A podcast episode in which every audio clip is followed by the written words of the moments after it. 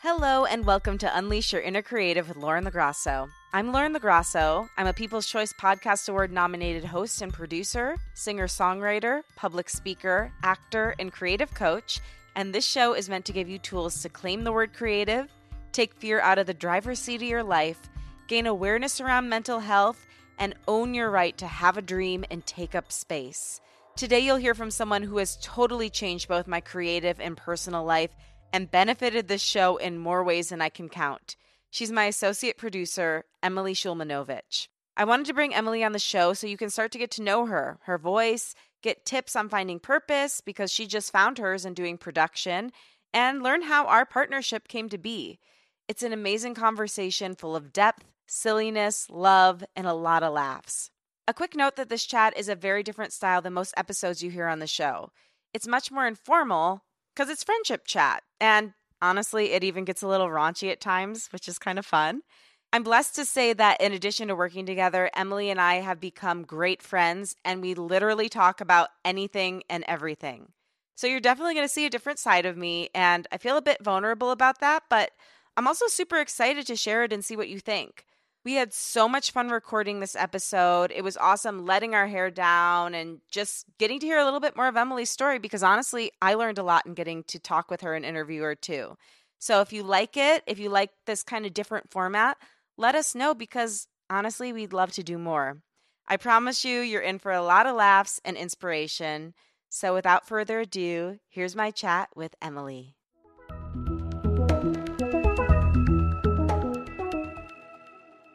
So I'm going to teach you what you're supposed to do in order to to actually engage your pelvic floor and and sing and speak from there.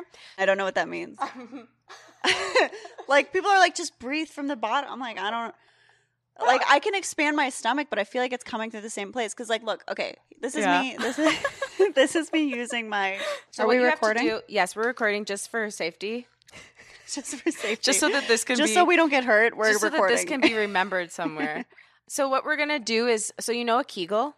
yes. So okay, a Kegel, you have to do the opposite of it. So push out. Push. So push down. what if I queef? if you queef, you queef. If I queef, I queef. Okay, push down. Okay. You feel that? You feel it at the bottom of your stomach, how your stomach's Yeah. like gotten tighter? Okay, great. So so now I might pee a little bit. Okay. So now you're using that and then you're gonna lift you know this thing? Uh huh. You're gonna lift the soft palate. Wait, putting your tongue down is lifting it. That's. I feel like that's. Not putting your tongue down. It's like take a breath in, like and then you talk like this. This is how you project. this is how. y- Hold on. I'm trying to push my Kegel So up. push down and then you lift up.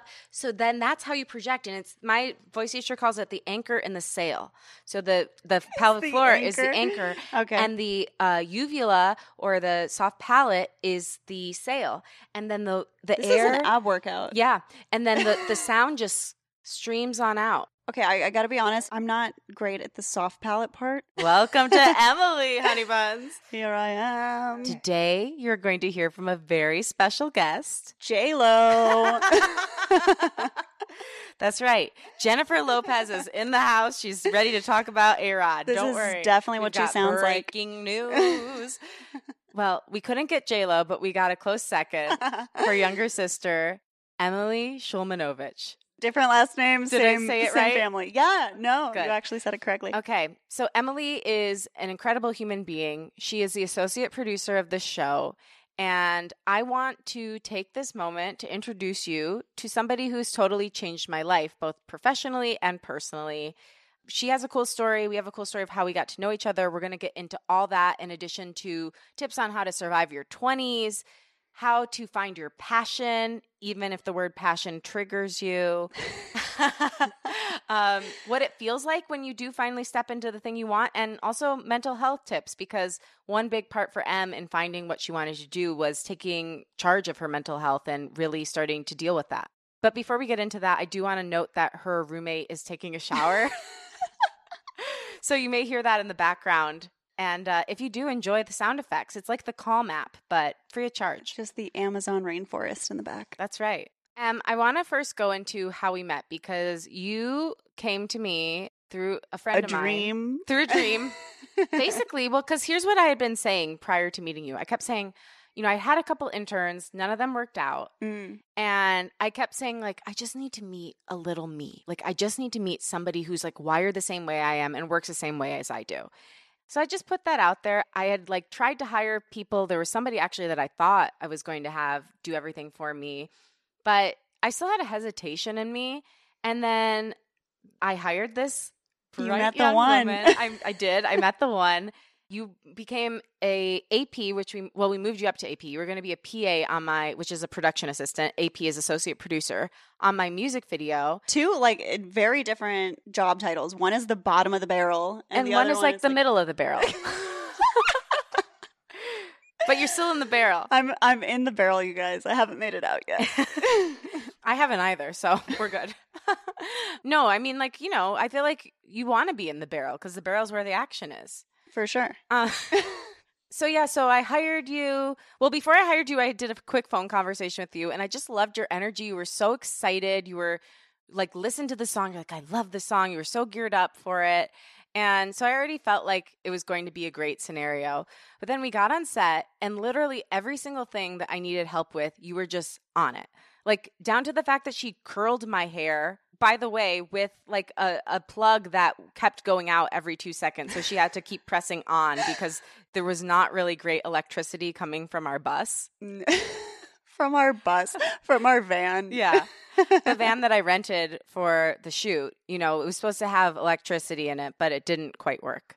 So anyway, she just was so on it. Every little thing like was always filling in. You didn't even have to ask her. And I just I so loved fun. her spirit and her hustle. We also got really deep really quickly on the drive there. I felt really comfortable with you. I felt like, I mean, you just have this therapist vibe. I've always said this since I met you. Since November. As of um, six months ago. Um, that six months? fi- four, That's crazy. four months. It feels like shorter and longer. I feel like we've been working together for at least six months. It's been Mhm. four, which is stupid. Um, but I've always said that she should be a life coach. You know, you do a really good job of just making people feel extremely open and like it's okay to be vulnerable. And, you know, you were also talking about your breakup. And Yeah. so you you just made a really safe space in the in the van. I know. Well, I think I told everybody all the gory details of it. So, you know, what are you going to do? If you're creating a music video with people, you have to tell the truth. As they always say. As they say, the number one tip for making a music video is t- tell, the, truth. to your crew.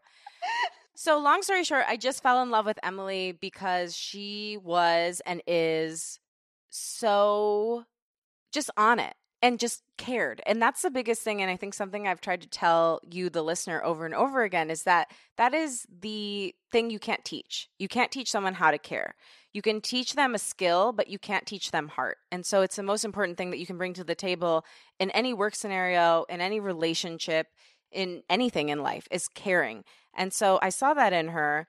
And I don't know how it ended up. Ha- I think I told you a lot about my podcast. Right. Yeah. So in the van, you had mentioned that you had a podcast, and I was like, oh my God, that's so cool. I would love to just learn, like, just pick your brain about that. And then you did the thing that everybody in LA does where they're like, dude, hit me up after. We'll totally, like, I'll teach you everything I know. And you are the probably the one person out of a hundred thousand people who actually follows up on that. And I, I don't even remember who texted who first. Well, you texted me and said, I will literally work for you for free because I say- want to learn. I was like, oh, you should never say that. But I didn't let her. Or you Um, should, because now you're in my position. so yeah, but that's the thing. It's like, don't value yourself is the goal here. but the thing is, and I will say, because I worked for free a lot in the beginning of my career. And I- I mean, I was lucky too. I did have three jobs at the time, but I was like working for free in the evenings, like learning podcasting and radio. And I felt really bad about myself at the time because I wasn't getting like paid anything. And so at the time, I felt like, oh man, like, am I not worth it? But I I, look back really on it and I'm like, I got an education. Like for me personally, I would have to pay for that otherwise. A hundred But I got, I was there and learned on the job, and then I didn't have to pay for it. And then I became one of the best people at what I do. Yeah. So there is a value to that if you have like the privilege of taking the opportunity of learning for free. You know what? I was always really jealous, literally in my late 20s, that college students got to have internships and adults couldn't do an internship. I'm like, I switched my career. I think it's so dumb that people decide what they want to do for the rest of their lives at 18 by choosing a, a major. Mm-hmm. you know nothing when you're 18. Your know brain is just like nothing. not I barely know shit right now. Same. So the fact that like you can try something out, and I think that that's something that people don't really get a chance to do or are encouraged to do as they're adults. They're like, all right, you've gotten into your career,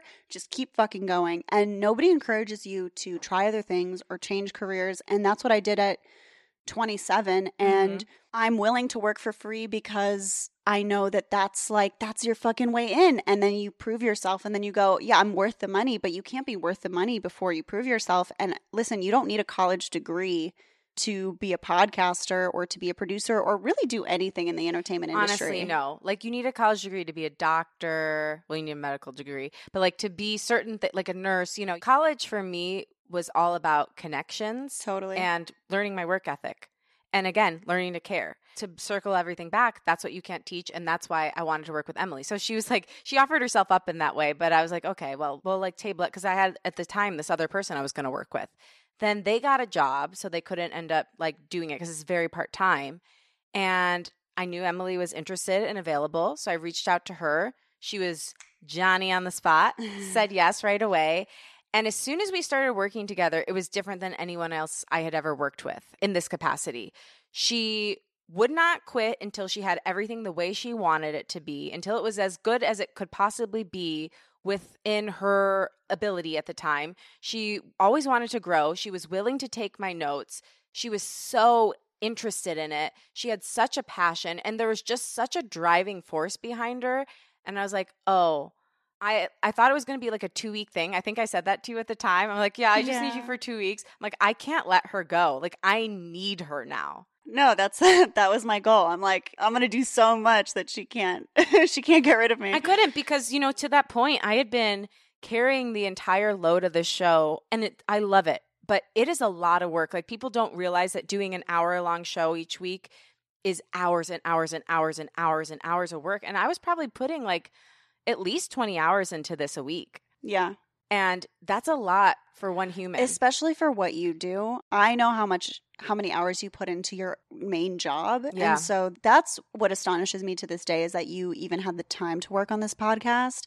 And I think that shows one what a workaholic you are, but um also just how committed you are to the community. Yeah, well, I really do believe in it. I love it. I do think we have to fight for our dreams, but at a certain point, you do have to recognize if you're getting burnt out to the point where you're not even loving it anymore. And I was getting there. And so you coming in was a godsend because then I was able to zoom out, get back to the love, and also start thinking about growing the show, which is yeah, what big picture stuff. yeah, what we really need. So, anyway, it's just a little lesson for anyone listening to show up, to care, not be afraid to like take what the world would say is a demotion, but like for you is a promotion because you're getting closer to what your passion is. You know, so now you know kind of the backstory, but I do want to dive into Emily's life path a little bit because she struggled a lot in her 20s. So like, much. She's still in them. She's very youthful. It's rude. Um, I'm like two years away from my 30s. Okay, I remember when I was 27, I thought I was so old. I and- feel so old. Oh my gosh, you're so wrong about that. But you know what? In all of my 20s, I always said I was so excited for my 30s because I looked at people in their 30s and I'm like, oh man, they have shit figured out. Well, it's good that you know that because I didn't understand that when I was in my 20s. And it's true. Like, you don't have shit figured out, but you give a lot less F's and you are more yourself than ever before because you are Mhm. setting boundaries. You are like closer to what you will eventually be. So I think, yeah, definitely look forward to your 30s. But take me through your path a little bit. Like, why were the 20s so turbulent for you? What happened? I guess there was always this like assumption that the older you got, the more things got figured out. Like I thought that time would solve a lot of things. And that that was a hard truth that I got to where like, oh, like if you don't work on yourself, like nothing changes. Mm. like you get smarter, but you don't figure shit out or, or what you need to do. And so when I was, I remember when I was in college And Where'd you go to school? to a tiny liberal arts college in Missouri that no one's ever heard of. I followed a boy there. Yeah, it was What's it called? So stupid. Uh, Truman State University. Great place, by the way. It got like top of the list for like best bang for your buck university. I thought you were gonna say best bang. I was like, can I go? No. I mean, I did get banged, but it wasn't. I don't know if it was like the best bang. But it was serviceable. It was so yeah. It For was, that age? It was yeah for that age when like nobody knows what they're doing. Yeah. Um, so I should say that like when I was a kid, I loved theater. Aw. I can't say musical theater. I did I did a couple musical theater things, but my voice Can you give us a tune? Oh my god, my voice was so bad. I did um I was the lead in Little Shop of Horrors. Do you remember that? Audrey? Yes, Oh I my was gosh, Audrey. Sing a little bit. Suddenly Seymour, come on. That is so funny that you say that song because this is the best part of the entire experience. The musical theater teacher, he was like, I, I don't know why he picked me. I think it was because I was really into, like, when we were all in class together and we were singing together, I was really like making the faces and doing the hand motions. Because you care. I cared. And I was like, it looked like I was a really good singer because I was like really into it. But he never singled me out to be like, hey, Mhm. like you sing by yourself. And so then he chose me to be the lead. so you didn't even have to audition? I didn't have to audition. Okay, this is becoming a theme for you, and I'm getting jealous. We'll we'll circle back to that. It bites me in the ass though. So then we start the actual production, and he realizes very quickly that I can't sing. And I was like, I'm going to try my best. Um, and I felt like I had fully conned this man into thinking that this was going to be a good show. And so he's like, All right, this last song is Suddenly Seymour. He's like, All right, we got somebody playing the piano for you. And the last note of the song, you have to stick it out as long as you possibly It's can. It's not an easy song, by the It's way. not an easy song. Like, it's it's pretty belty. It's pretty Yeah. rangy. you would be amazing at it. I would be great at that part. I really would. But I'm, I'm made for a role like that. It's very obnoxious and loud. It's literally Yeah. like you are musical theater gold in the sense that like you know how to control your notes, and I don't. I'm very shaky, and so so he he told me he's like hold it out as long as you can, and the piano will just follow you. And I think what happened was the piano player couldn't hear me singing. And so I stopped Weren't you mic'd? real short. I was mic'd, but I think because he was playing the piano and he was like right Oh, next to the speaker, like he could not hear when I stopped. Well, that was his fault then, because you're supposed to always follow the singer. he definitely thought that I would go for like at least the time that was expected of me. So I'm gonna do it because Okay, I don't give a shit. So the last line of the song is Seymour's my man. And you just like have to keep going with man. Like as long as That as was you nice. Thank you. I tried. it was um you you made it sound like you were going to be terrible. That was nice. That was pleasant. thank you. I'm gonna listen back to this because I do the editing and I'm gonna can be always like put a little auto tune on it if you want. But honestly, I think you were on it's pitch. true. My boyfriend's a music producer, so I'll have him edit this episode. Perfect. Um, but I couldn't hold out that man for more than like two seconds. Anyway, my point was I was really into theater as a As a kid. child. Yes. And so I told my parents I want to be an actress. And they said, absolutely not. You are not going to be an actress. You are going to be, they told me to be an eye doctor because they, they thought it was like the easiest type of doctor to become. And they were like, you could have flexible hours. Okay, and let's give a little context. So you're first generation Russian. Yes, yes. So my parents like literally fled. They're Jews that fled the Soviet Union. They got here in like 1991, had me a year and a half later. Yeah. How do you think being first generation affected your outlook in life? It was just super practical. You know, it was all about survival, it was all about stability. And that's really what my parents ingrained in me. So, like, I remember saying that I wanted to be an actress, I wanted to be an author. And I even, I really loved sketching as a kid. Um, and my mom is like one of the most amazing artists on the planet. She paints and she's a hairdresser and she's an architect. She does everything Wow. and she's a chef. Like she's one of the most multi hyphenate human beings I've ever met in my life. And she went to art school and she was really forced into it by her father, who Mm. was very obsessive over art. And so when I would like doodle a little sketch as a kid, I would show it to her and she would be like, she would be extremely honest with me. And she'd be like, that's horrible. like you did a bad job. And I was like 7 and I was like, "Really?" So I had like this very like perfectionist mindset from a really young age where I was Mm. like what my sketching turned into was me copying other people's sketches because I had a really good natural technique, but I never trusted my own imagination. And so oh, um, I so That makes please me so feel free to cry. Um That's so sad because I, I mean, it's just interesting because you and I, interestingly enough, I think we turned out in a similar way where like I'm also hard on myself, but it wasn't from my parents. I actually mm-hmm. don't know where that came from. Like I'm very much like lash myself within, but my parents were really ridiculous. As you know, you've heard them Yeah. ridiculously encouraging. But it's it's interesting to me, like how do you think having that kind of and it, obviously you have an incredible relationship with your mom and you really love her but like having that kind of criticism or critique as a kid affected the path you chose oh completely. It completely affected the path I chose. They got in my head in a way that was very rational to me of like this is what's realistic. The people who chose the creative route are dumb for doing Mm. so because they were always like only the 1% make it in that world. Why take those odds, you know? And I really empathized with them because they had a really difficult life, you know? yeah and they were trying to protect you Of course. It came from a place of love. So I can't look at it and go, she was critiquing me because she didn't want me to feel good. She wanted me to be better, Yeah. right? It was it was all about like either you're the best in what you do and then you could really pursue it, or you go for something that's more practical where you know you're going to make money. mm-hmm. Because if you're going to be the 1% in something like art, then you have to be the 1%. You have to be fucking amazing. And that's a huge reason why I, I just didn't pursue those things. And so I got to high school and I was like, you know, my biological dad is in business, my stepdad was an engineer. Um, my mom's a hairstylist, but she started her business like it was almost like too easy for her to start her own business because she was working at a salon and she collected clients over the years and then she Right. started it in her house.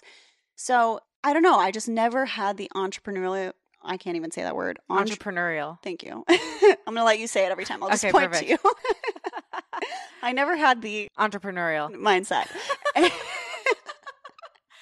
but you did but you had kind of like you had had it squeezed out of you I had it squeezed out of me. Yeah. I totally did. And so when I got to high school, I was like, all right, I'm going to go the business route. I thought I was going to be an accountant for a long time.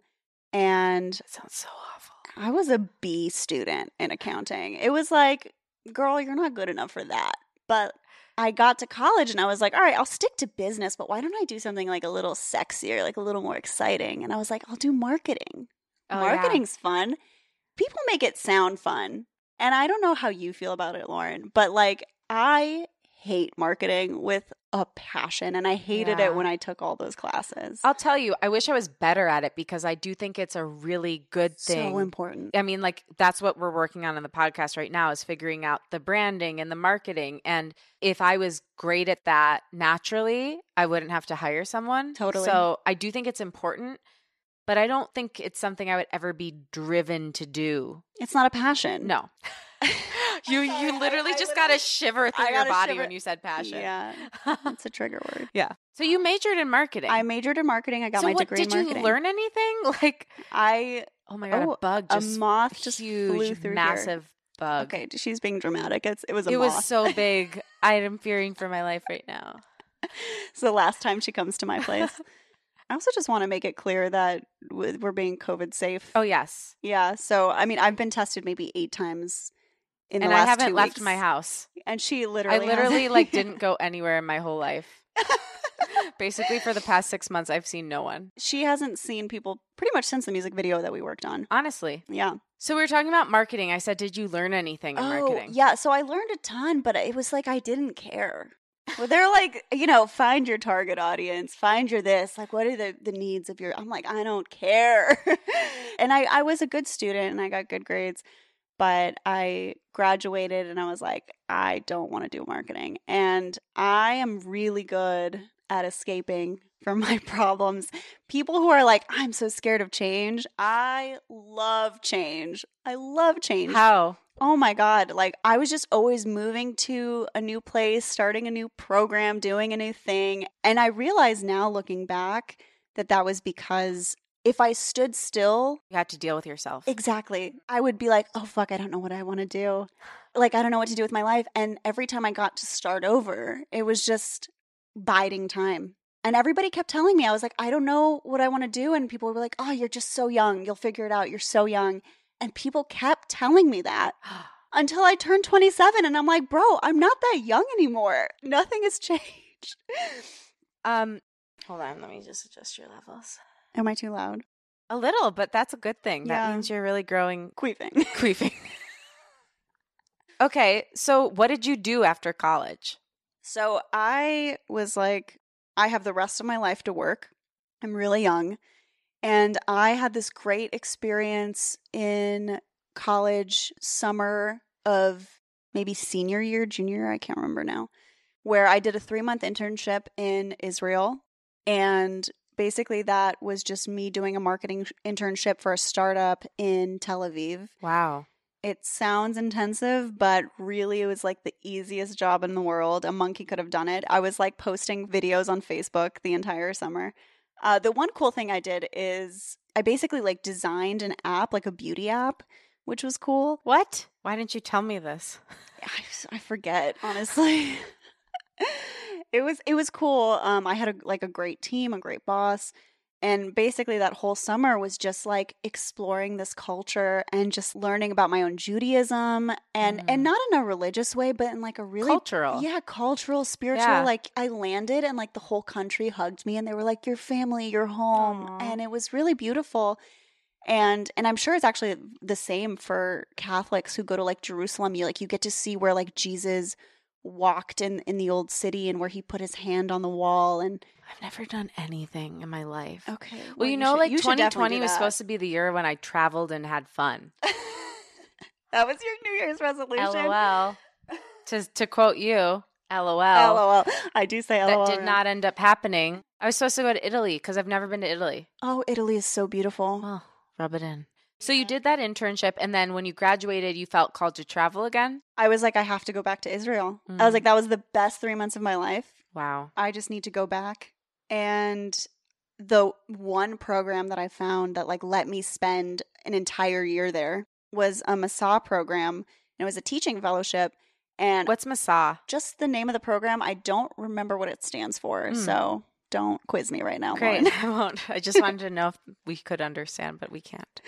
you can Google it. Um, and it was a teaching fellowship. I, for the record, this is gonna sound awful, but I like hate children. Like I, I'm not a fan of kids. Do you want to have kids? Not as of now. Okay.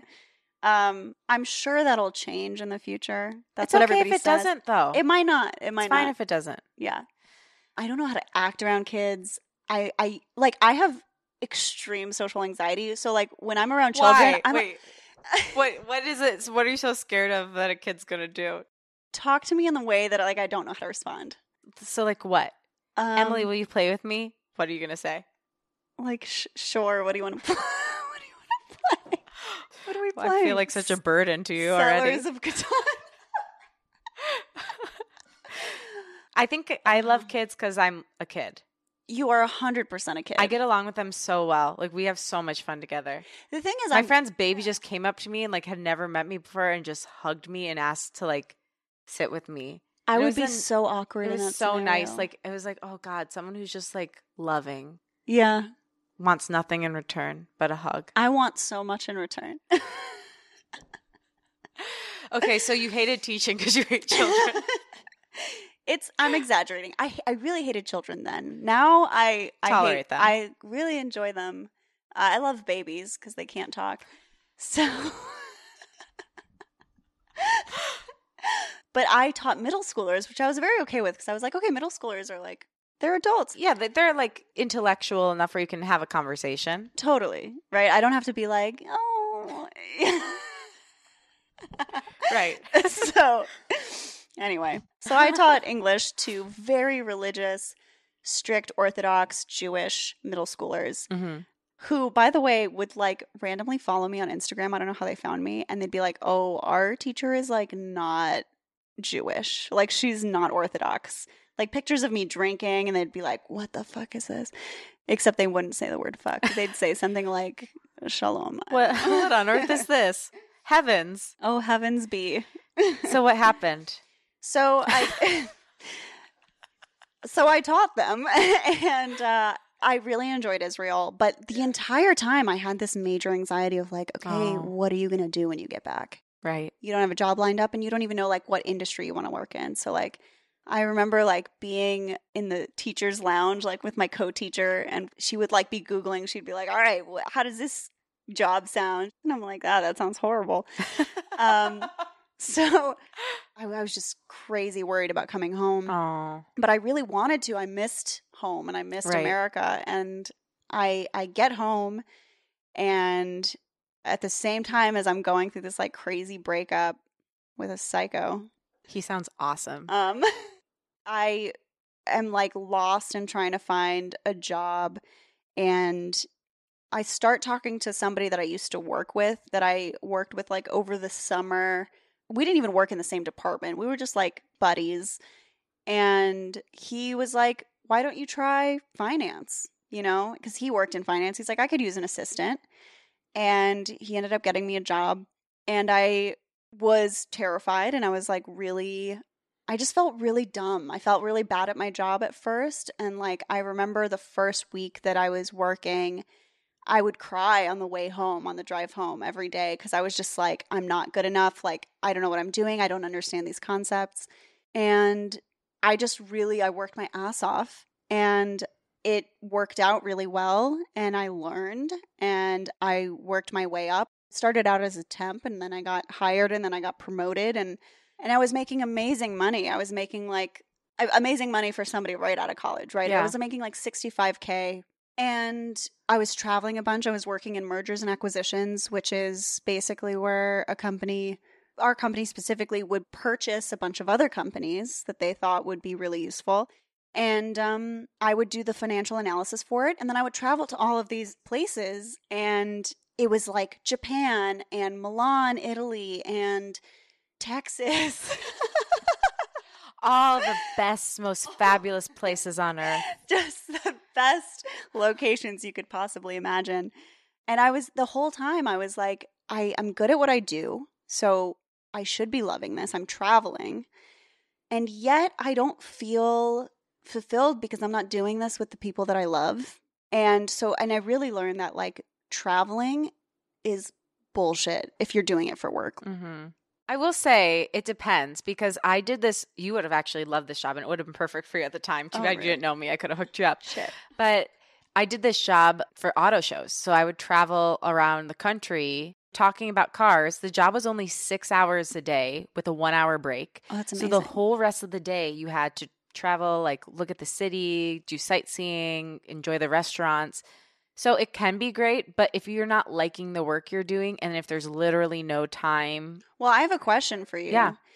Did you work with other people in that auto show world that you could explore with, or were you totally by yourself? sometimes I was totally by myself and I liked that, Mhm. but sometimes I was with other people and I loved that. The people I worked with, like almost all those people, I would still call an amazing friend today because it was like they they selected us. It was for a, a part of Toyota called Scion. It no Mhm. longer exists, but it was a fun brand and it was like a young brand. So they selected us all because of our personalities. So everyone Oh, on that team had a great personality. Most of them were artists. So it was really cool. Which is how I feel about the production world. I'm like, wow, everyone is like amazing in this Right. industry. In the finance industry, it was me and 60 year old men who were like hitting on me ah, and all doing cocaine. So it was like, scary. I just didn't feel like I was 100% comfortable. Who I would was, feel 100% comfortable in that? Yeah, I, I was the, The old only white female. Exactly. Exactly. So, you know, and it was, again, it was fun. It was a great opportunity, but it just felt really off. That's, yeah, that's not great. So sad.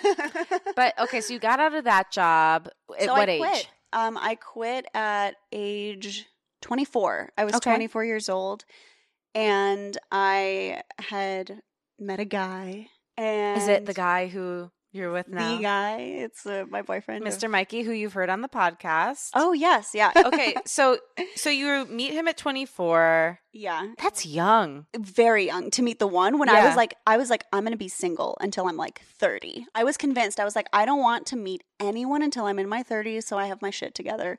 And of course I meet like the most incredible human being at 24 and I was like fuck. So he was just visiting Chicago and I met him on New Year's Eve. What? So I met him, but at the entire time I was traveling with this company, I was like looking for another place to live. I never loved Chicago. I always wanted to find another city. I hated the snow. I was like, again, loved change, loved like changing my environment. And I visited LA and I was like, this place is dope. And I, I didn't think I would like it because I thought that It'd be bougie. I thought it'd be like super materialistic, just everything everybody always says about LA. No, but just certain parts of LA are that way. they are Not the valley, not the valley, which is where we live. Right. So I was like, this is amazing. And whether or not my relationship works out, and I made that a big deal, I'm moving here. Whether or not we break up even a month before my move in date, like I'm coming here, this is where I want to be. And I think that's important, by the way. Let's just put a pin in that. Yeah. If you are in a relationship and you're moving just because of the other person, that is not a good situation. You have to move because you actually want to go to the place, not just because of the other person. And maybe you want to go to the place because of the other person, but you also have to be settled on the fact that, like, you're going to be in that space and it's not just going to be about that other person all the time. So I think that was brilliant that you realized this was a place for you outside of the relationship because otherwise you would have resented him. Totally. And especially LA, which it's such a place to spit people right back out because it is It's a revolving door here. Oh, it's so brutal. Mhm. And like I all the people I was friends with the first year I was here are gone. That's really sad. Yeah. I mean, I and I definitely struggled getting here because immediately I was surrounded by people who were so passionate about a thing and whether or not they were successful, I was so jealous. I was like cuz at least you know what track you're on, you know. What did it feel like when you didn't know? I just felt so unbelievably insecure, lesser than. It seemed like everyone had had, and I know this is the case for you, where, or, or at least you know you've wanted to do music your entire life. I've wanted to be a performer since I was three. exactly. Yeah. And that, even that performer, like that's such a wide range thing, Right. but it's at least like an industry where you're like, okay, like I know that there's maybe these 15 different tracks I can go Mhm. on. When you have an unlimited amount of options, it's so debilitating. I was comparing myself to every other, specifically every other female that was around me, Mm. but also to my boyfriend who is five years older than me, by the way, and in a very different place in his career. and he's been on this track from the time he was young. Yes. Yeah. Yeah. Since he was like 10, Mhm. right? So for me to compare myself to somebody like that makes absolutely no sense. But that's what LA does. You get Right. here and you just start looking around and you go, oh, is finance like really it for me? Am I going to work in a windowless office for the rest of my life? So when you first moved here, were you doing a finance job again? I was looking for one. Okay. and I got a, a finance job at like this video game company, which to me sounded amazing because I'm very into video games. It was horrible because they were hiring me because somebody else fucked up. oh. and so I so didn't cleaning even up the mess. I was cleaning up the mess and I didn't even know where to begin. And I quit that. I had never quit anything like out of like feeling like that before. Like I had quit to like go to a different state or a different country, but never to just because I didn't like a job.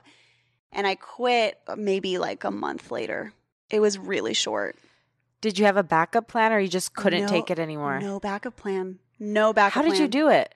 just knowing that showing up every day was worse than the fear of not having a job, which just crucified my parents, right? Like they were like so upset. And my and my boyfriend too. Like I'm I was like I'm paying rent at his place. So like it's kind of important to have a backup. Um he was on a meditation retreat at the time when I quit. One of those like 10 day long ones? exactly. So he had no idea. He like got back and I was like, "Hey, by the way, I don't have By the way, job." I'm free. Not just today, indefinitely. just indefinitely free. And I was unemployed for another two months and I was rock bottom. Just, I felt like the worst human being on the planet because I was like, Mm. I don't have any skills. Like I always felt like I was really I was good at everything but not great at something really specific, Mm. which is the opposite of pretty much anyone who comes to LA. They're like amazing at one thing. Well, not like one thing, but they're amazing at something, right? Yeah, probably, or at least I think they are. And that's really what it is. Like Yeah. you just have to have the confidence. And so I quit that job and then I was like, you know what? I think entertainment would be really cool. And I played with a bunch of different ideas, being a music A&R, doing like a lot of different things. But then I was like, you know what? Let me just try to get whatever I can. And I signed up for like a recruitment company and they were like, they need an assistant in the marketing department, ew, at a film studio. Yay. So I was like, one out of two ain't bad. And I was like, maybe I'll like move around or move to the music department at this film studio. And I started working there and I worked there for two years. And it was the worst two years of my life. And I still have nightmares about my last boss. And it was really toxic. that was something we talked about the first day we met. Yeah. Yeah. It was it was a toxic environment. Um, you know, it reminded me a lot of the high school mean girl crew. Mm. And I was But never they were the leaders. Yeah. Oh God. Yeah. But I was never popular in high school. So I felt like I really didn't fit into this crew. And I put 110% into my job at first. And then the longer I was there, the more it tore me down, the less I put into it. It's so sad too because you're the kind of person that gives everything and it's it just it breaks my heart because it's similar to the situation I went through where I will give you everything. I will cut off my left arm for you.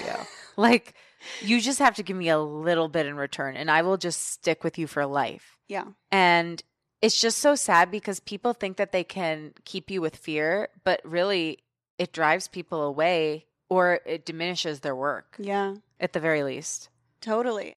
And honestly, like I don't want to get too into that because so eventually I get fired. I straight up get fired. It's like such a dramatic story, Oh which we don't need to get into. but How did you deal with that? Being like, because you are a person who takes a lot of pride in what she does, and like obviously came from like a perfectionist environment. How did you deal with?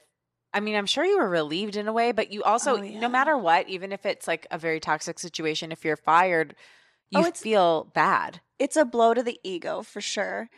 And it was very it was a quick transition. Like I had the opportunity to fight for my job and I didn't because I was like it was like my ego going fight for this because you, like you're not in the wrong here. You made a mistake and that should be understandable.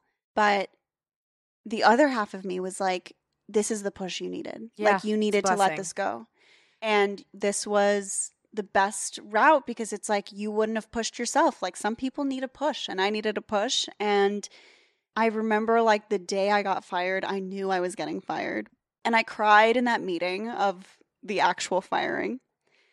And then I left and about 2 hours later, I was like at home laughing. Like it was it was so immediate and I don't know if you've ever had this, but have you ever broken up with somebody and it's been like really dramatic and like you're crying together and like he's mad or like whatever it is and then the next day you wake up and you're just like so relieved and like the birds are singing outside. Yeah. I mean, not necessarily, but I did once break up with someone I really wanted to break up with. Mm-hmm. and I had gotten in a car accident that day and I wanted to break up with him so badly that I called him over to break up with him like while I had whiplash. it's the only person I well, I broke up with my other ex-boyfriend, but like that was really hard because I loved him so much. Yeah. This guy I like no. didn't love, Yeah. but I called him over and I definitely like even though the next day I had whiplash, I was like So you were like in a neck brace like I I, don't like- think this is right. I was like he's like, "Babe, are you okay?" I'm like, "Yes, sit down." we need to talk. But also, could you sit directly in front of me because I can't turn my neck? I can't turn my neck. Wait, here, I'll turn my whole body. This That isn't is working. so. God, some people you just need to let go. You just need to let it go. I had written a note about him like when I was home, my because I'd like gone back to Michigan and then come back to LA. He, this guy was my first LA boyfriend. I had written this like list of like reasons why I should stay with him and why I should break up with him. And on the list, it was like there were just like a couple like random things, and the next thing was might be gay. girl, I've been there. I've well, the reason I thought he was gay was because his sex drive was like way lower than mine. Oh my god. I was with a guy who was only into anal, and I was like, I Oh, feel like well, at least this was not that was not the case with him, but like Yeah. he also always wanted to spend time with his roommate above me. Like we're going we're taking a deep dive. Yeah. But like even on his birthday, he wanted to spend time with his roommate above me and I was like, "Dude, you know that like we're going to have sex if you come over." It was so weird. Oh my and like the the night before I left for a 2-week vacation, like he didn't want to sleep together cuz he had the sniffles. I can't. I was like he's like I've been sleeping sitting up all week.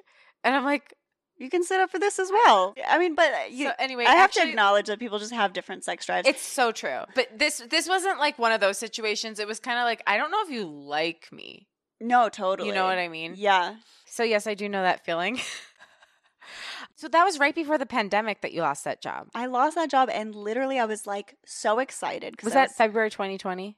that was February fourth, bro? Wow, 2 days after my birthday. Feb- yeah, maybe that's what triggered it. That was it. I turned 31. She was like, "I need to lose my job." I need to lose my job, and I did. Thank you, Lauren. You're welcome. And what what did you call year twenty seven? Didn't you say that was like the year of your spiritual oh, awakening? Oh, okay. So this this isn't my thing, but this is just like a life thing. So it's called your Saturn return, and it usually happens between the time of 27 and 29. And it's a time when Saturn comes to the same place. This is an astrological thing. Saturn comes to the same place it was when you were first born.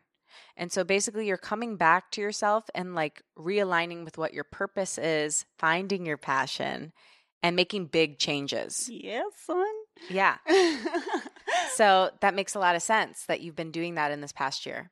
It totally does. And I think I told you this before, but my mom went to a psychic, and the psychic was like, Don't worry about your daughter. Like, 27 is going to be her year. And she told me this when I was 25. And I was like, Great. I've Two got, more years. I've got two years to just fuck up and do whatever the fuck I want. And I turned 27 and everything went haywire. And then, yeah, I lost my job. And I was like, Great, I'm going to go into production. I'm so excited. How did you know that? that was a long string of like me doing inter uh what are they called informational interviews Mm. i was just trying to figure out what i wanted to do and so i would talk to people that i was close with and eric who was also on the podcast i talked to him him and i had an informational interview we had a coffee date because i was convinced that i wanted to do sync i was like Mhm. oh i want to be like that sounds creative but also administrative like things that i'm good at maybe that could be my passion. And so I talked to him for like an hour and a half and just like told him to tell me like what his job was like. How creative is it? What do you do on a daily basis? And, you know, figured that that really wasn't for me once I did like two or three of those. And then I talked to an executive. This was like somebody that I had met through my company who left the company that I worked for, the film studio, and they went to work for a different film studio and they were like, you should come here and just like see who we have on staff here and see what you're interested in. And I talked to a production executive there and she was so excited about her job. She was so enthusiastic. She was like, this is the movies we have coming up. And she was just like, just wild about what she did. And I was like, oh my God, like, is that what production could be like? And what I really knew was that I'm really good at organizational stuff. I'm good at like the finance stuff. But what I was missing from my life and my lifestyle was having this aspect of spontaneity and like being Mm. able to jump from project to project and have like this newness to what I was doing and also like being on my feet because that's really where I got my energy from. Sitting at a desk all day, like I was falling asleep on a daily basis. I would take naps in my car during lunch. And I think it's just energy begets energy. And so I just like got that vibe from her and that energy from her. And I was like, maybe production is the route. And that was in February? In February, I talked to her.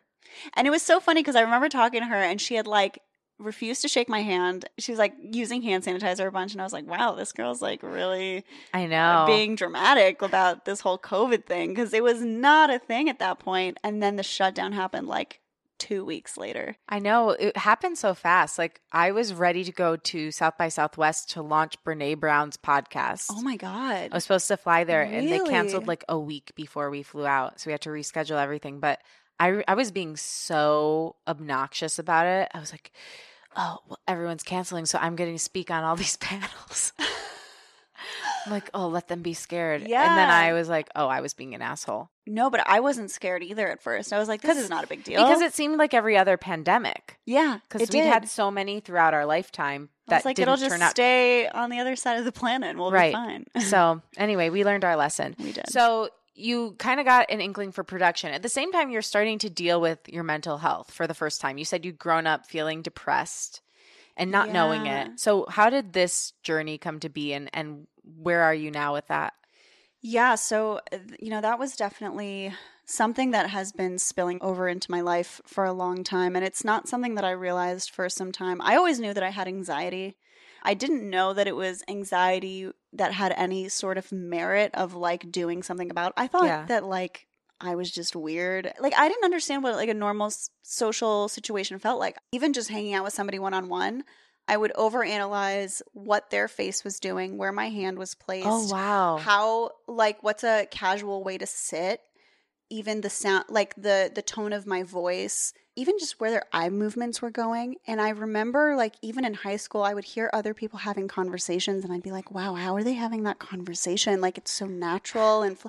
like i was Em. obsessed with like social interaction and that was part of it and then really where my uh, anxiety came out was when i would be pmsing Mm. like a lot of girls PMS, we all know what it's like to like feel a little bit crazy during the week. But like I, I forget every time though. I'm like, oh, everything's terrible. And then I'm like, why do I feel this way? I'm never going to be happy again.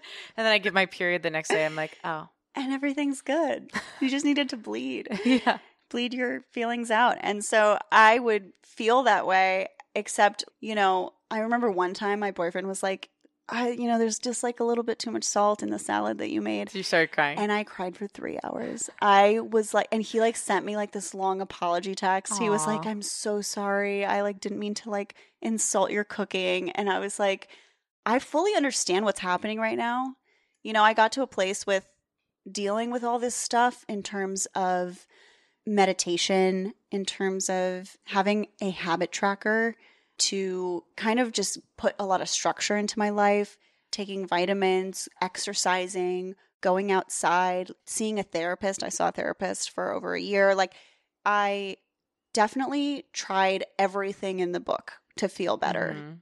And, and it was like every time I had my period, it was such a disaster that I was like, is this normal? And I thought, I literally looked into the symptoms. I was like, maybe I have PMDD, um, which is like a very severe form of PMS. Long story short, I go on a walk with a doctor, my boyfriend's dad. He's not a psychiatrist, granted. He's a um, lung doctor for babies. And I was telling him about my symptoms and just my general depression because I had a decent childhood and I was always a really angry kid. Huh. Well, here's the thing. Yeah. So there's generational trauma, and I'm sure you have a lot of that. Mm. So In I terms of like my parents being from Soviet Russia. yeah, but like mean? it can go back 16 generations. oh shit. So well, that's not good for the it, Jews. it passes exactly. well, no, really. Like that's why you do have to look at that kind of stuff because it's called epigenetics. And the same way you can get past a, a genetic predisposition for having diabetes, you get past this genetic trauma. And, Yeah. You know, like my grandmother was horribly abused as a child really by her mother. And I kept finding myself in situations with abusive women. And I'm like, why does this keep happening? Like, my mom loves me. Like, I don't have, like, this is a weird thing for me. It doesn't make sense. And I finally put two and two together. This is happening because I'm repeating this genetic thing that's in me. Right. It's in my DNA. So, anyway, that's Wait, when, when you say you were in situations with abusive women, not like mean- dating. I'm saying like people I would like. My choir director in high school was a horribly abusive, terrible person. And I kept Oh. finding myself in situations like that, whether it was like a friendship or So someone I was working with. some sort of yeah, relationship. some, with, it was like always with a woman who was in a power position who was either toxic or abusive. yeah, And since I've made that connection, it hasn't happened again. right. But you were drawn to these people. Yeah, because I think I was trying to fulfill some sort of like karmic loop. yeah. I, I I fully believe in that, and I'm sure that there's a lot of that going on in me. And I think But you healing this and like dealing with it can heal up the whole bloodline. So like That's really encouraging. It It is, is. yeah. Well, because when I started getting therapy, my therapist is not a normal therapist. She's a um, licensed psychotherapist, but she also does energy healing and she does this thing called core energetics. Can you introduce me? I can. I would love to. But she was like doing energy healing on me and like she did this like thing over my knees and I started sobbing. My grandma always had knee problems. I started sobbing and I got this message like I heard my grandma's voice and she was like, "Thank you for doing what nobody else in our family could do." And then like I heard also that like it's healing all the women in our family because all the women are carrying this burden with them. That's incredible. And after that, my mom started doing therapy, like without, like I had been begging her to for years, and then like sudden, like I stopped because I realized I can't help you. You have to help yourself. After that, my mom started doing therapy. Like everything kind of it it became different. So anyway, That's insane. yeah. But what you're doing by confronting this and like actually stepping Is into- helping the future generations. not only future generations but also past generations like you're heal like you're healing your mom you're healing your Oh. dad any of this genetic trauma that you've carried from them Yeah. you're healing up the bloodline like back and then forward if you were to continue it Which is really curious because it's like, you know, specifically with my ancestral history, like it's really easy to trace your family back when you're from America. right But when it comes to Soviet Russia, like names were changed, especially with Mm. Jews, because they didn't want to show that they were Jewish. My my Oh. grandmother's name was Riva, and she changed it to Rita because it sounded less Jewish. So it was there's Yeah. a lot of things in there where it's really hard to trace and and figure out what my family history is. And so I'm sure that there is a lot of trauma and darkness that I just don't know about. well Um, even think about the identity that your grandma lost just trying to stay alive totally. you know and so it's like as a young 20 something year old woman trying to find your path yeah maybe it's not life or death but it might still feel that way Yeah. because of the history of your family bloodline Totally. And, and my mom actually has done a great job of honoring her by making, she's called her business and everything Marina Riva, just to like have that be like her quasi middle name. beautiful But in any case, the depression has always been there. Again, the social anxiety has been there since I was a kid. Anxiety in general, I would get a lot of panic attacks when I was a kid. When I How came, was that dealt with when you were a kid? Was it acknowledged? It wasn't. Yeah. It wasn't. I it just happened and it would happen when I was like with a group of friends, especially a big group, and I would like hyperventilate and the whole thing and then it would pass and I'd be like, "All right, on with my life." And I I don't even know that I told my parents. Because you didn't have words for it. That's a really good way of putting it because I also remember having that happen when I was like falling asleep as a kid and I remember telling my mom I was like it feels like the world is shoving all the words into my mouth. Like that's the only way I just was able to describe it. I was like 5 years old. Poor baby. And I was like, that's what it. f- It felt like I couldn't breathe, and it for some reason I I had this image of words, but it felt like this like hyper tunnel of thoughts and emotions just being shoved down my throat. Mm. And I I know that this is definitely related to my throat chakra for sure, but that was something that I can look back on and go, that's what it was. But my mom had no idea, you know. She was also trying to like deal with things the way that she grew up with and Right. you know. Move on. Exactly. Keep you safe. and anytime I cried, you know, she wasn't very nurturing. She was kind of just like stop crying. Right. like move on. And that was the that was the Russian way. It was like don't deal with your emotions, just like put on a happy face, get over it. You know, I can't blame her for that because Yeah. that's how she was raised. Yeah, no. It's super different. And so like we always try to do the best version of ourselves for our kids.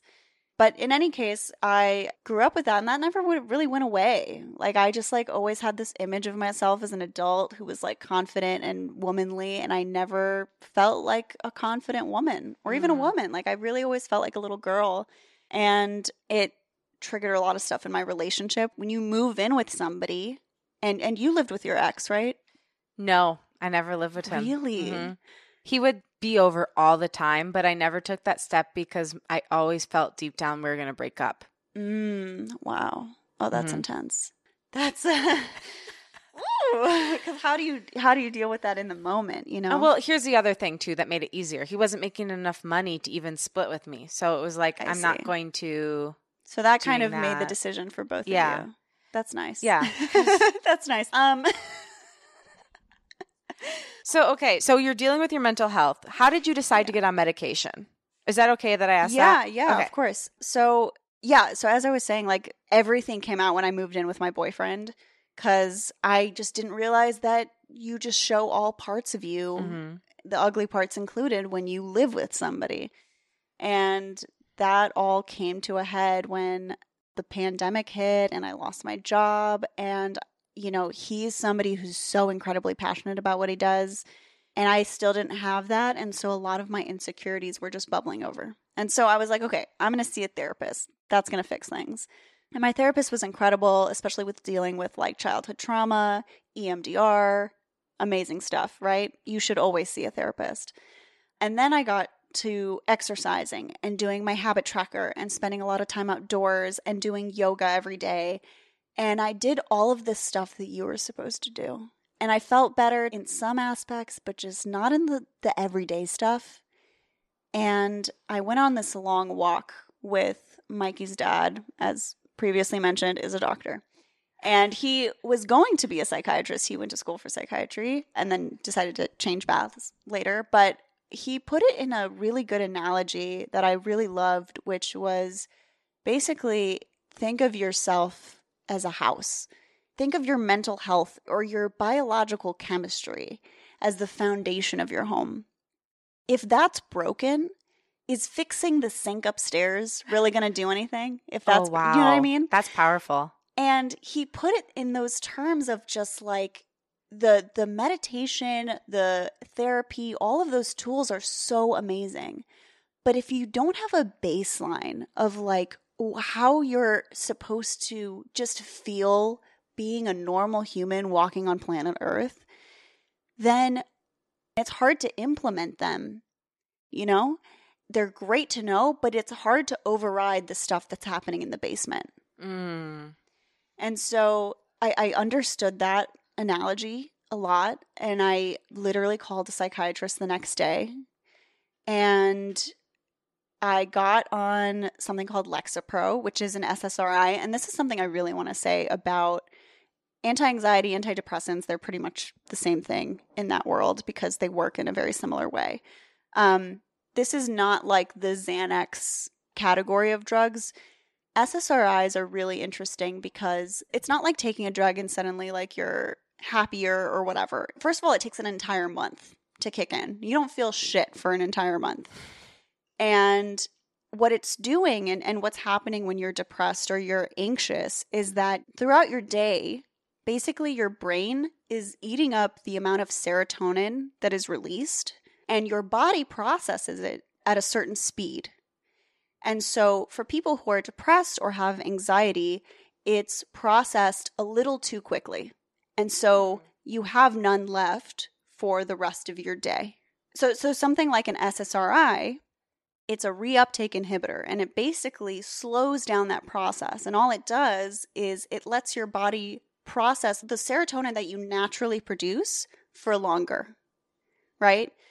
So it's Mhm. not like the drug Molly where you're taking it and it's just like releasing a ton of like dopamine and serotonin and you know you're just like happy and it's not a natural thing. Yeah. It's a slow release. It's a slow release and it's slow release. a little ASMR for our listeners. Oh, yeah. and um I, I think it's really important for people to look at it like that because it's not addictive for that reason. Mm. It's changing your body chemistry and after a year or two, you can stop taking it. That's so good. it's temporary until literally your brain chemistry is like, okay, this is what she needs. This is how much she should be processing. This is what's normal for her. And it starts doing it on its own. And what did it feel like after that month? I remember working my first job as a PA, which was on a short film back in October. Okay. It was literally three weeks after I had started taking Lexapro. And I remember being on that set and I was having trouble in my relationship at the time. And my social anxiety was gone. I didn't feel any of what I normally felt the overthinking, the analyzing how I was moving, how I was talking. All of that was just gone. even though I was going through a really hard time emotionally, I'm in this really good place physically. So it made you feel strong. That's a really good way to put it. I like that. It made me feel strong. Yeah, Yeah, like you could deal with it. Like you had the tools you needed to deal with it. exactly. That's where all the other stuff kicked in. That's where I was like, okay, the meditation, focusing on the now, all of that kicked in. And I was like, But you needed a foundation in order to allow it to kick in. exactly. So at this point you had found, you know, production. You felt like that was the thing that lit you up. What what is it about the 20s that makes it so hard? And what would be your tip or tips for people who are in a situation like you were in where they're triggered by the word passion because they don't know what passion is or what their passion is? What would you say to them and, and why is it so hard? Yeah, I, I hate the word passion because it assumes that you should have known all along what you wanted to Mm. do. And I think for some people, it just takes a long time. And I think it also just takes trying new things. And you can have different passions in your lifetime. Dude, some people don't have a passion. Yeah. Some people go through life and they're like, I want to do this, then I want to do this. I want to be a real estate But agent. isn't Now I that want to. cool? Like I almost wish I was like that. Like I did an interview with my mom that I didn't air, which Emily heard, but you didn't, and you won't. we'll do another one sometime. I cried. Um, yeah, it was really sad. Unfortunately, we'll get a we'll get one that's like sad and hopeful Yeah. soon. Um, but you know, one thing that was really interesting about my mom was like she was just happy working at American Airlines and like doing what she did, and like I almost envied her. It sounded nice. It sounded simple. Like I actually look back on my life and I'm like, you know, the happiest year of my life was when I took this new job that I, I now is no longer new, like the full time job I'm in now. And like for a year, all I did was the job, and then I was like working on my album in in my spare time. And my life was so simple and quiet, and it was nice. And I, so I'm like, I don't want to go back to that where like I'm not doing as many things because I am genuinely passionate about a lot of things. So I don't want to go back to that where I'm not doing as many things as I'm passionate about. But like, how do I find simplicity again? Because that was really powerful. And I think we shouldn't shame people No, for not having a passion. no, or for having many different passions or for having lots of things they're interested in. But like, Yeah. even when you were younger, like if you hadn't had the feeling of like passion chasing you down, you probably would have like been more at peace with yourself. Totally. And I think it was just like you said, your mom was so content in what she did. And that's what we're all striving for. Mm-hmm. And I think we have this societal thing of everyone telling you, well, you're not going to be content unless you find something that you're passionate about. But that can drive you crazy too. Like Yeah. I I love what I do and I you know that I fight for you and for you the listener like all the time to do what you are passionate about if you are passionate about it because I think life is too short. At the same time, just because you're passionate about something doesn't mean it's easy and doesn't mean it's not going to break your heart. And so that's something you have to realize when you do find a passion is that that's just one piece of the puzzle. And as long as you're committed to the journey, that's fine. But the journey isn't always easy just because you know what you want. And that if you don't know what you want, your passion isn't this singular, you know, this is the thing that I'm most interested in. You can be interested in a lot of different things. And the thing is, we're human, so we change, and change is happening all the time. And we're not always going to be interested in the same thing. But I, I think it's really just trying a bunch of different stuff Mhm. and being okay with being a kid again. Like, Yeah. just fucking try shit and be okay with it not working out. The reason I beat like I was in a fight club with myself my whole 20s was because I felt like I had to have everything figured out because everyone I'm friends did. Those people were fucking actors. Let me just make that clear. Nobody in their 20s knows what they're doing. Everybody feels lost. Everybody feels like they're failing all the time. Maybe like the last year of my 20s I felt okay. Everything up until then I felt terrible. So if you're in that stage right now, I want you to be okay. Even if you're not in your 20s, if you're in your 30s and you still feel like that, that's okay. That means you're trying. That means you're in the arena of life. That's beautiful. Some people figure it out at 50. Yeah. If you listen to uh, uh Raven. Raven. She figured it out at Raven 65, Glover. wasn't it? Oh no, 55. 55. But I'm just saying, like, Yeah. that doesn't mean her life was worthless up until then. No, because she was very positive about it. It's just she said at 50, I got my wake up call. Yeah. Everyone has a different path. And of course, it'd be nice to figure it out when you're young, but also then, like, what are you really working toward? Yeah. That's a wonderful point. I think about that all the time. I'm like, Why do you want to figure it out now? if I had just like had a smooth path, if when I was 22, I had just decided I was like pursuing acting, I just had a clear path with an actor, which by the way, we are going to talk about how you got a fucking acting role. we don't have time. no, we do. But if I just had a clear path, I never would have done any of the other stuff I did. And also, like, what am I going to talk about when I go on podcasts? yeah. Oh, how easy my life was. Good for you. well, it's if you think about any of like those artists that started out really Mhm. young, like Justin Bieber, Yeah. he's had a really tough time spiritually Yeah. in his 20s because everything was smooth sailing. Mm-hmm. You know what I mean? So like just because things work out quickly or well does not mean that it's going to like if you have nothing to look forward to, Right. like that sucks. because when you make it, then what? right. And I do want to make it, quote unquote, but I do think that don't underestimate or undervalue the story that you're writing right now. That's beautiful. Thank you. Oh yeah, Emily just got cast in a movie that she was supposed to be a PA on. A movie. And she got it It in was a short one film. of no, was a movie, I'm sorry. Um one of the lead parts, and I'm jealous of her. it's my inner child. It's like all that stuff is coming true. Mom and dad, I'm an actress. So fuck off.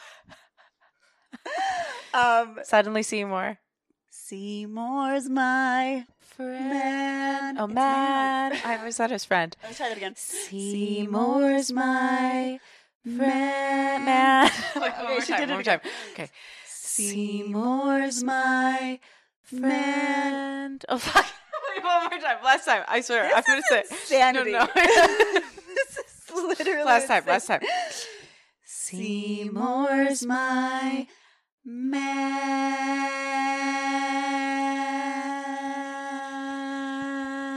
I'm Backing up from the microphone because it's just getting worse.